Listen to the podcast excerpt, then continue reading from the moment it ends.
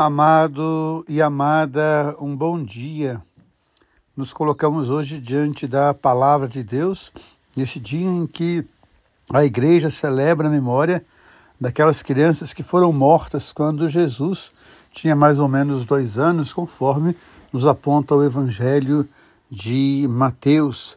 Hoje, olhando a palavra de Deus, o evangelista João, na sua carta, ele vai dizer para nós algumas palavras que podem nos ajudar para o ano que vai chegar. Primeiro, ele fala da luz, de caminhar na luz. Que 2024 seja para cada um de nós um ano de muita luz. Pois ele fala da comunhão, que nós precisamos estar em comunhão. Comunhão com Deus, comunhão com o outro e comunhão consigo. Depois ele ainda nos fala da verdade e ainda nos fala do perdão. Aquele que nos purifica do pecado e nos dá o seu perdão que nós vamos então trazer para a nossa vida essas palavras tão caras: luz, comunhão, perdão, verdade, e que a gente possa então viver como filhos e filhas de Deus. Ele usa essa expressão tão bonita lá no versículo 1 do capítulo 2.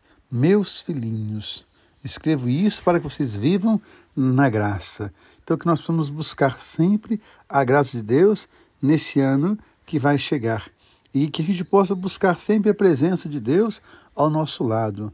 Nossa alma, como um pássaro, escapou do laço que lhe armara o caçador. Olha que imagem bonita. Se o Senhor não estivesse ao nosso lado, quando os homens investiram contra nós, com certeza nos teriam devorados no furor de sua ira. Então que a gente possa ter sempre essa presença de Deus em nós e que o nosso coração possa estar sempre presente em Deus. E essa leitura tão forte que Mateus faz de Jesus como esse novo Moisés, esse que vem trazer para nós a lei da liberdade, a lei da misericórdia, do amor e da compaixão.